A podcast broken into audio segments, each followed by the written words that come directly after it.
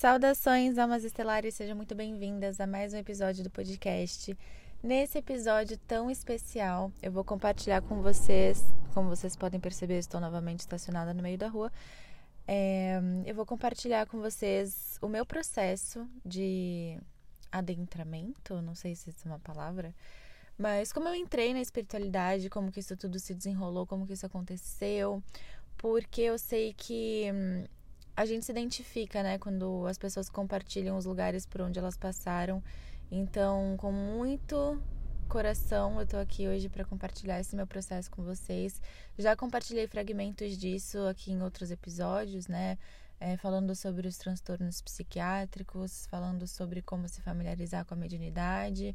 Mas eu decidi abrir, assim, realmente de uma forma mais ampla, talvez mais detalhada, porque eu sei que muitos de vocês vão se identificar com esses lugares, porque estão passando por isso agora, nesse momento tão intenso de transição planetária.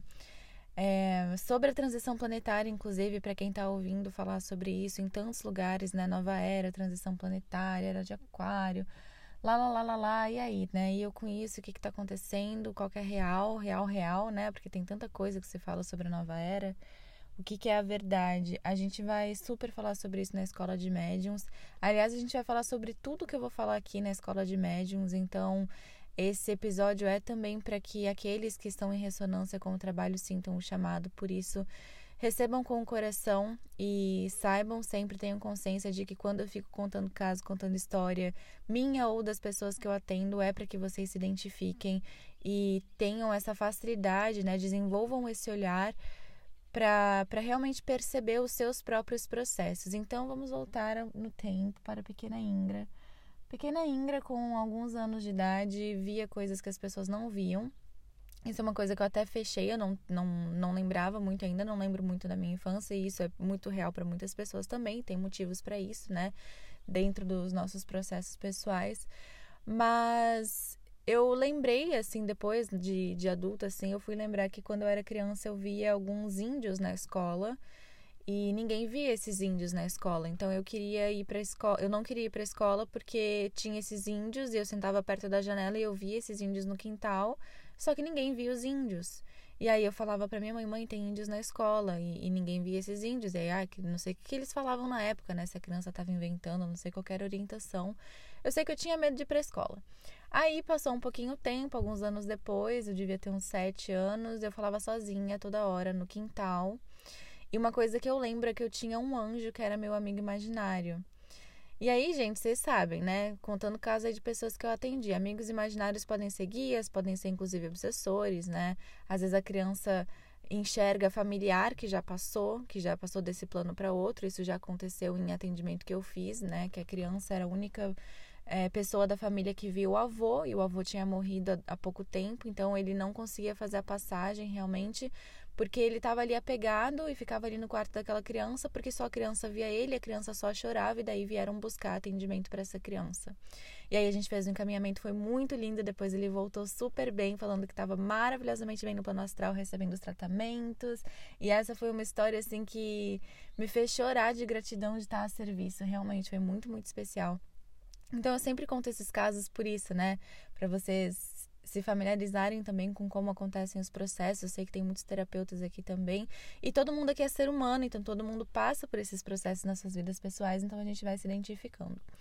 Então, na infância, eu tive essas pequenas manifestações, assim, né? mas não tive por muito tempo. O que eu tinha era uma sensação de não pertencimento, e é aí que eu acho que muitas pessoas vão se identificar. Eu tinha uma questão de não pertencimento muito profunda. E isso sempre, né? Porque eu não, eu não entendia a escola, eu não entendia por que, que a escola funcionava daquela forma, com aquelas cadeirinhas e as pessoas todas sentadas no mesmo, né, no mesmo uniforme, do mesmo jeito, para aprender as mesmas coisas. E para mim, aquelas coisas talvez não faziam sentido. Hoje eu vejo que muitas delas fazem, até porque muitas delas, tipo, quando a gente estuda matemática, eu tinha uma mega bronca com matemática, hoje eu entendo que matemática é geometria sagrada. Eu não tinha essa consciência na época, mas da forma que eu enxergava, eu não entendia por que, que a escola funcionava naquele sistema. Isso não fazia o menor sentido para mim. Então eu tinha muita bronca da escola. É, e muita, muita raiva mesmo, porque eu falava, cara, isso não, não é assim, não tem que ser assim, as pessoas não são todas iguais, tá todo mundo sendo julgado pela mesma prova. E aí, se o cara é mais artista, e se o cara é mais da oratória, e aí a gente tá sendo julgada numa prova de 10 questões, e aí um é mais inteligente que o outro porque conseguiu decorar mais coisas, ou porque realmente tem uma facilidade de compreensão maior, mas e o outro não deixa de ser menos inteligente por causa disso, só que a inteligência dele é outra. Então eu tinha muito dessa, dessa questão, assim, esse, essa briga com a instituição da escola.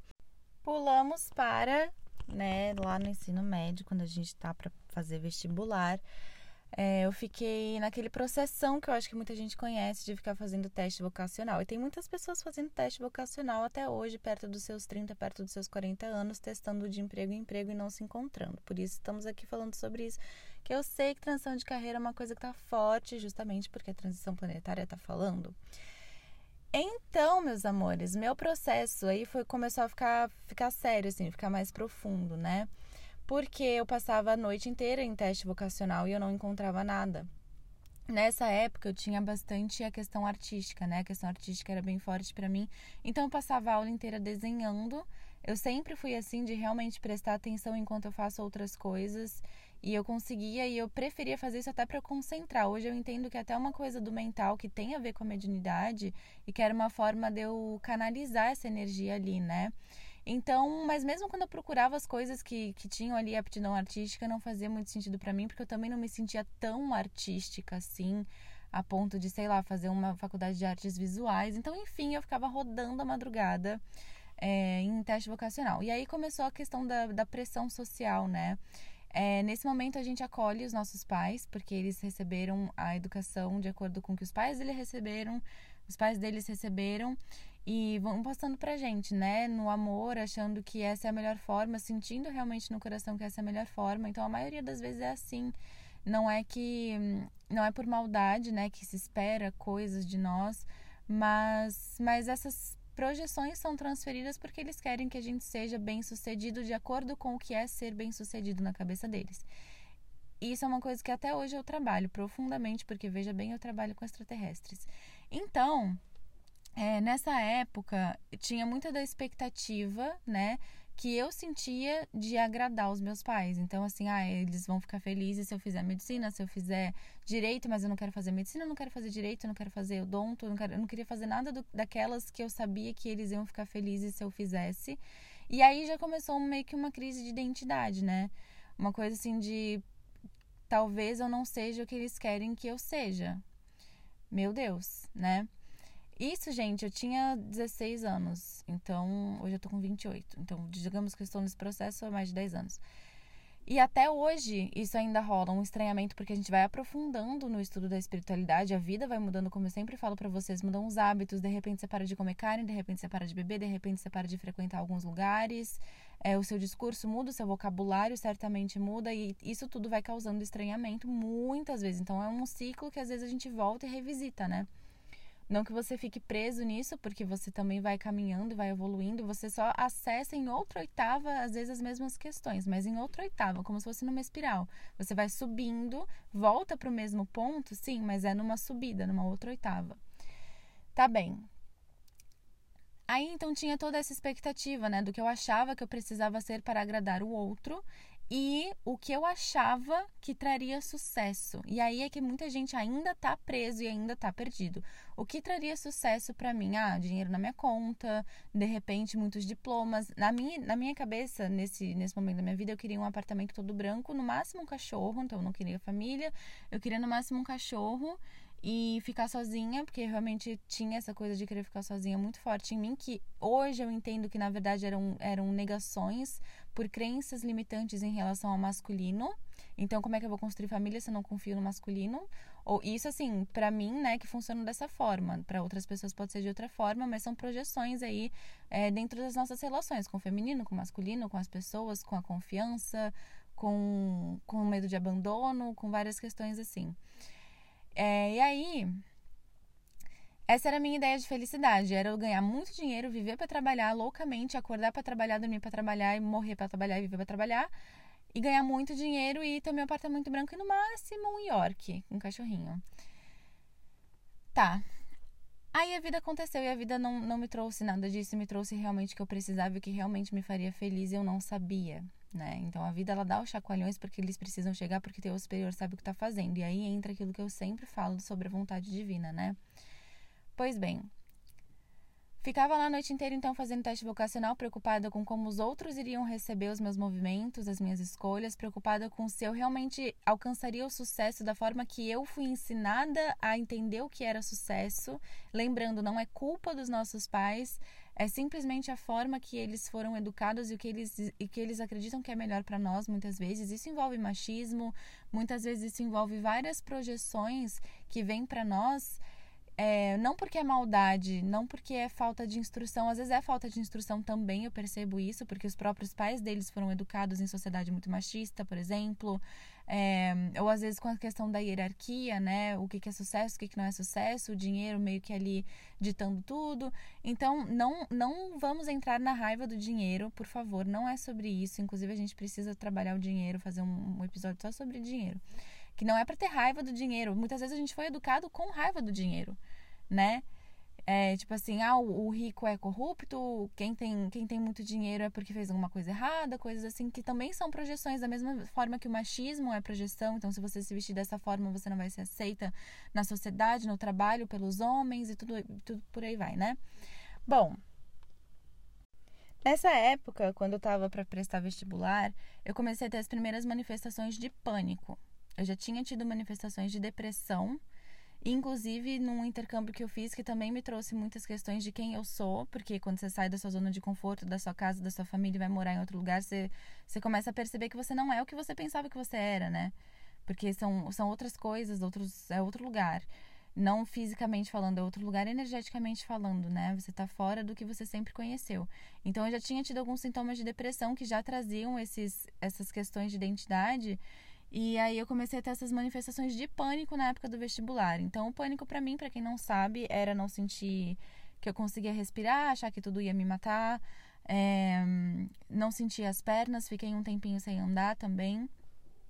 Então, coisas assim. Então, percebam que isso tudo era manifestação mediúnica e eu não sabia. É claro que na época eu fui para psiquiatra, porque foi a instrução que os meus pais receberam, então que eles me passaram. É, não houve um, um um lugar assim de vai para um, um centro espírita, porque não era o que era feito para eles, né? Então eles não souberam me trilhar, me levar para esse caminho. Eu hoje, se meu filho passa por qualquer coisa, eu vou primeiro ver o que é o espiritual, até porque é o que eu faço comigo. Mas para mim não foi dessa forma. Então eu fui para o psiquiatra mais uma vez, não julgando a medicina e os psiquiatras, cada um fazendo o seu trabalho, mas a medicina precisa se, entregar, se integrar à espiritualidade, porque o corpo físico não é só físico, ele é um veículo de manifestação espiritual. A gente é um espírito num corpite de carne. Então não dá para negar isso também, né? Essas, essas forças elas têm que se integrar, assim como a ciência, e não vou dizer a religião, mas a ciência e a espiritualidade, porque a religião é outra coisa. E aí tá bom começaram essas manifestações, isso era bem no, no terceiro ano, então bem quando a gente está para prestar vestibular, eu não sabia se eu ia conseguir concluir o ano, porque eu fiquei mais de um mês sem ir para a escola, mas graças a Deus eu estudava numa escola de padres, então eles tinham toda a questão da religião, sim, porém eles também tinham a questão da espiritualidade bem integrada em alguns algumas pessoas ali. Então, quando eu, e é muito humano, né? Era muito humano o tratamento neste ponto. Então, quando eu não estava bem, é, eu tava, quando eu já tava me recuperando, então já tava conseguindo andar, já tava conseguindo sair de casa, porque eu fiquei um período sem nem sair de casa, porque eu achava que se eu saísse eu ia morrer atropelada, ou sei lá, é, qualquer coisa ia acontecer e eu ia morrer. Então eu fiquei sem sair de casa e quando eu comecei a, sair de casa, tipo, ah, agora eu tô bem para ir na padaria, agora eu consigo ir pro mercado, agora eu consigo andar. Eu fui voltando aos poucos para a escola. Mas imaginem vocês uma pessoa com sintomas de pânico numa sala cheia de gente.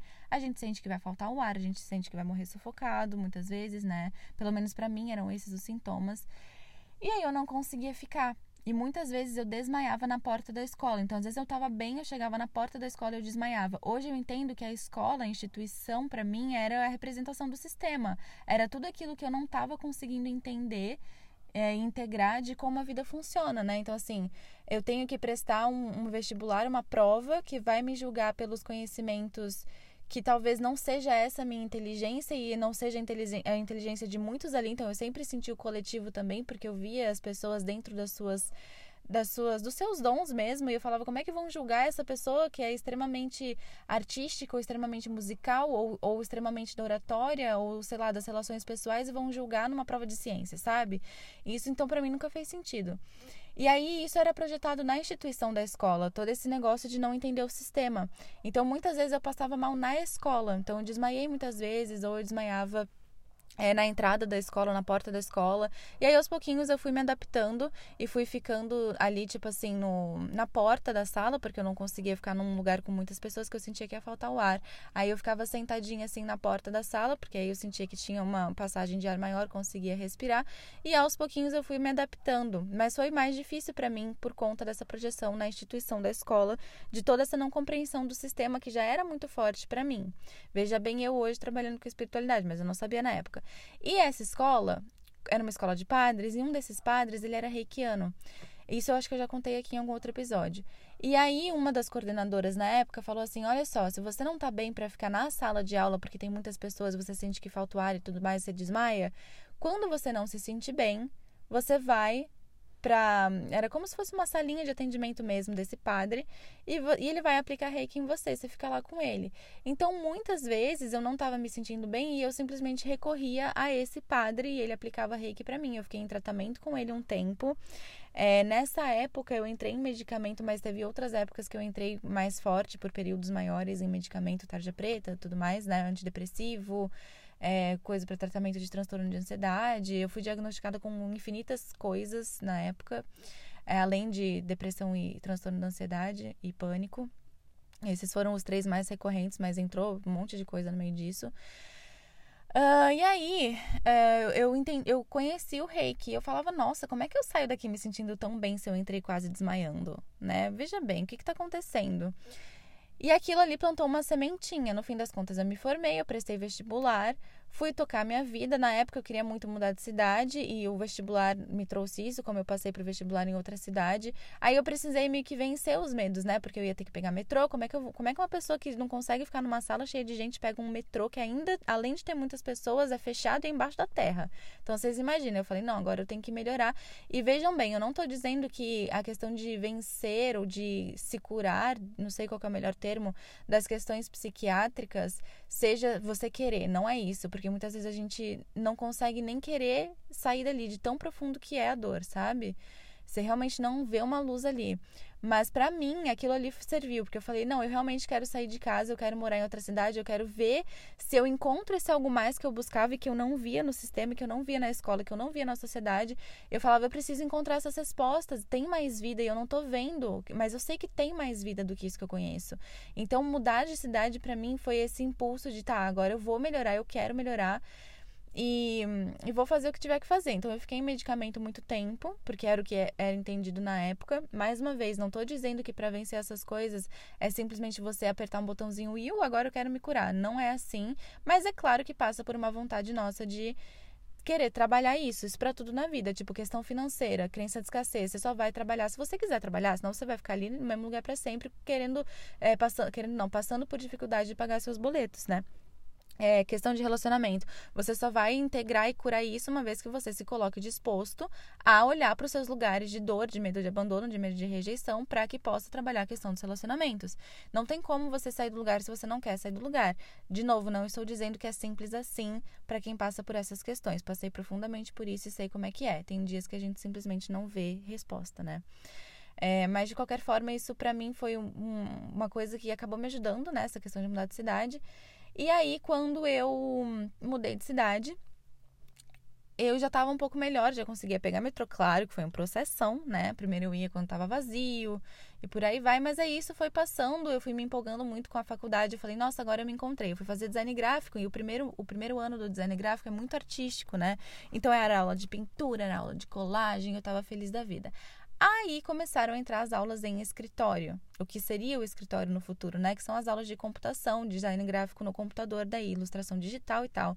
E aí eu falei, peraí, eu acho que meu futuro vai ser ficar trancada no escritório no fim das contas. E era exatamente o que não queria, exatamente o que estava me trazendo toda aquela questão de que profissão que eu vou seguir, porque eu não queria ficar presa. A minha questão de, de não saber o que eu queria fazer profissionalmente era o medo de ficar presa. Então, assim, eu não quero ficar no consultório, não quero ficar no escritório, eu não quero dar satisfação, eu não quero ter que falar é, ter que estar num lugar se não estou bem para estar naquele lugar, porque eu tenho que bater cartão. E principalmente eu quero poder viver minha vida da forma que eu quero viver. E não ficar presa em horários e, e roupas e formas de tratar se eu não tô afim de fazer daquela forma. Isso para mim sempre foi muito forte. Hoje eu entendo isso e me acolho muito, sabe? Eu olho para mim há alguns anos passando por todos esses processos, eu falo, amada, ainda bem que você trilhou esse caminho, porque se não fosse toda essa treta caos confusão, a gente não tava hoje vivendo a vida que tá. Então, graças a deusa, né, que tudo isso foi atravessado e vivido, porque se eu não tivesse sentido tanta dor e, e, e tanta essa sensação de, meu Deus, eu tô perdida, eu tô sozinha no mundo, eu não teria buscado as respostas e não teria encontrado o caminho que eu tô hoje com pessoas que estão nesse mesmo caminho, que é mais louco, que eu nem achava que isso era possível, né? Porque a minha volta eu não via ninguém no mesmo caminho. Por muitos anos. Muitos. Não estou falando só dessa época de escola, não. Ali eu já me senti estranha, claro. A vida inteira eu me senti estranha e diferente. A vida inteira real, gente. Desde criança eu olhava em volta e me sentia estranha. Mesmo. Até porque eu sempre fui muito quieta, não parece, mas eu sempre fui muito observadora. Então, eu sempre fiquei muito quieta, observando. E hoje eu até vejo que é uma questão de percepção energética também.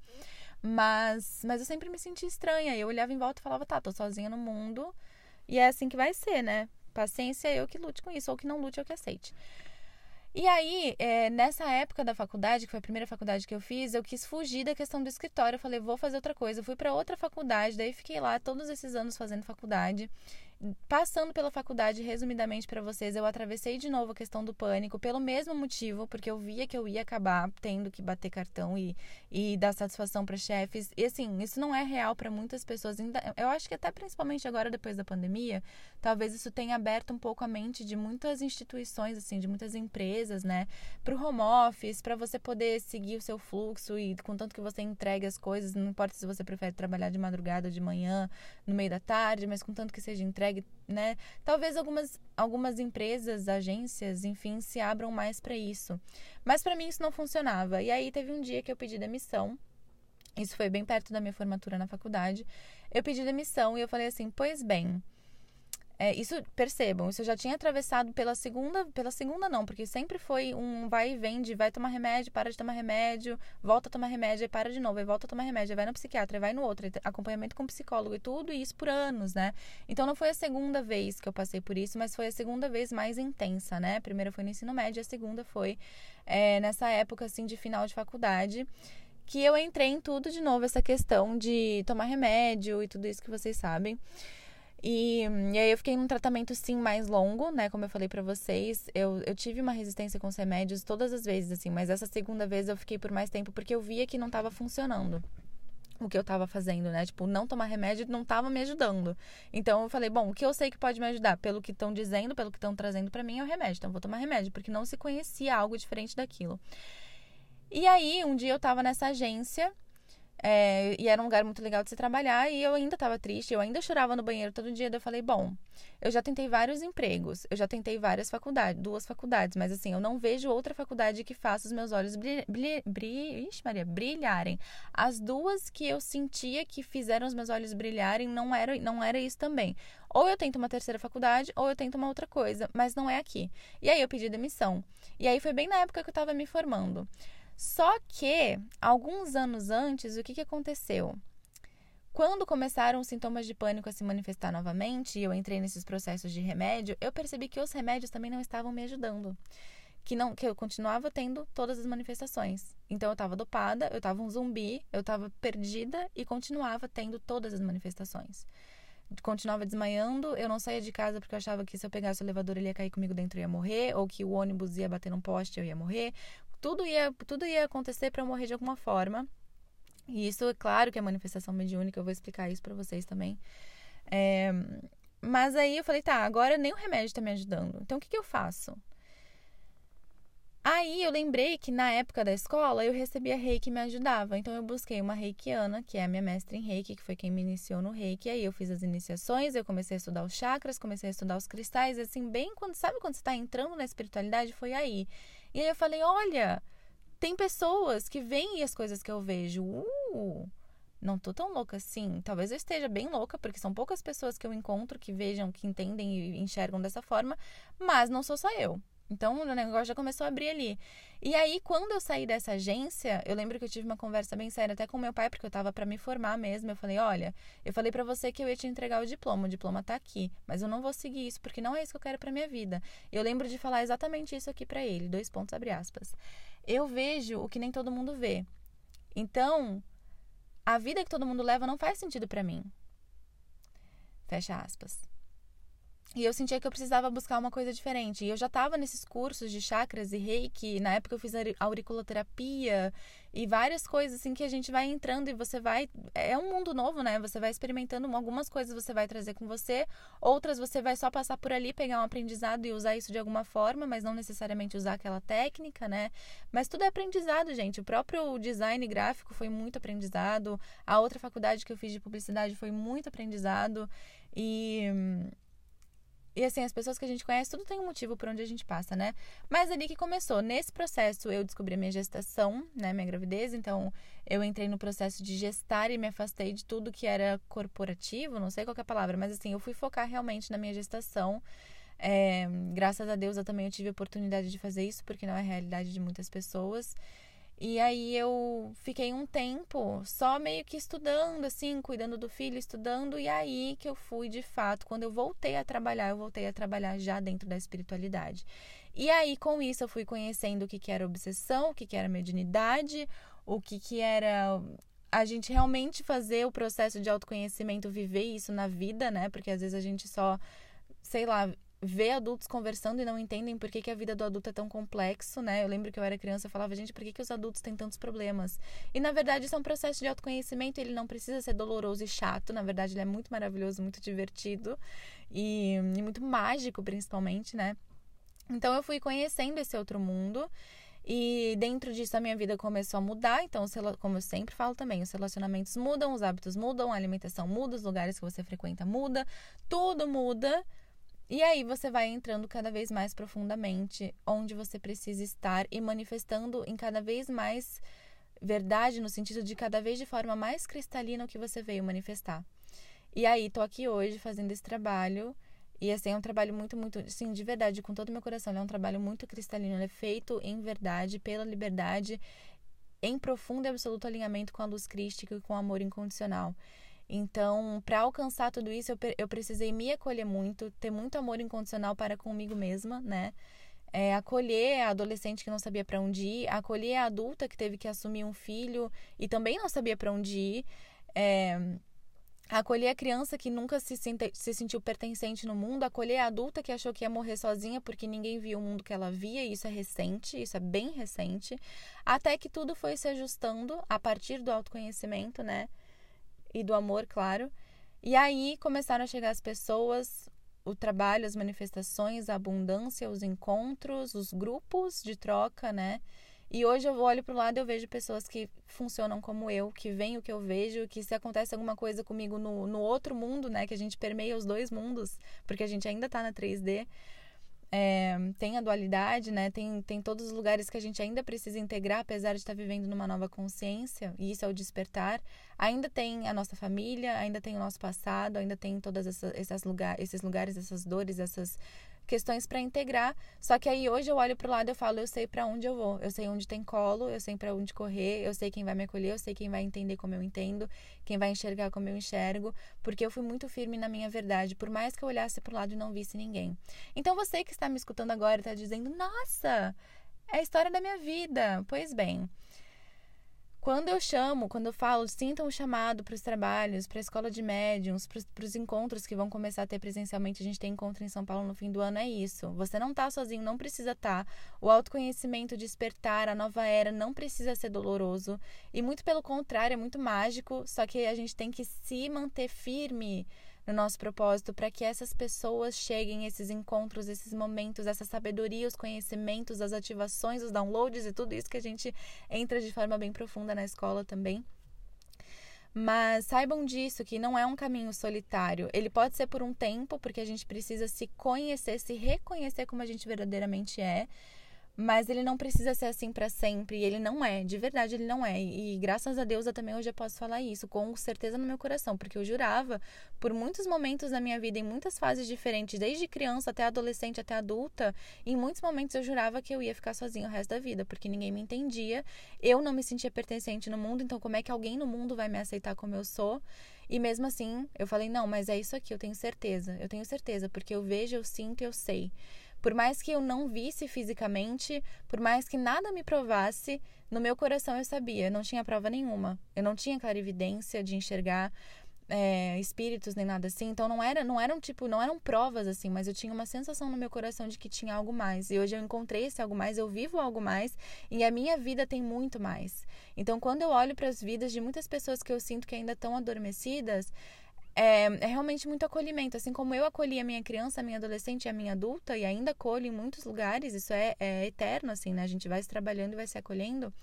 Não é porque a gente está no caminho espiritual que está tudo resolvido, não mesmo.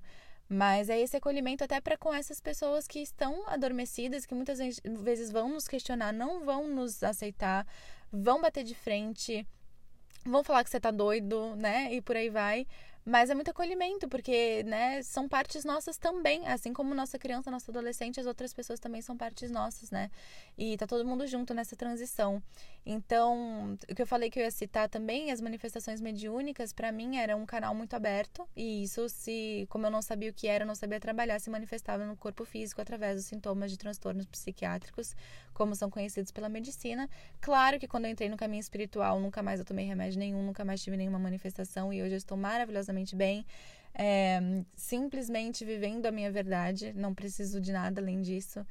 Então é coração integrado à missão e é isso que faz a gente ser feliz, gente. Então, se vocês sentem o chamado para esse algo a mais e vocês não sabem onde buscar de coração, as inscrições para a Escola de Médiuns estão abertas. Vai ser no dia 20 e 21 de novembro, então no sábado e no domingo, o dia inteiro, das 9 às 5. E a gente passa por toda a história da humanidade, a verdadeira história, não a história que está nos livros e que a ciência conta simplesmente, mas a verdadeira história da humanidade, as escolas de mistério, Atlântida, Lemúria.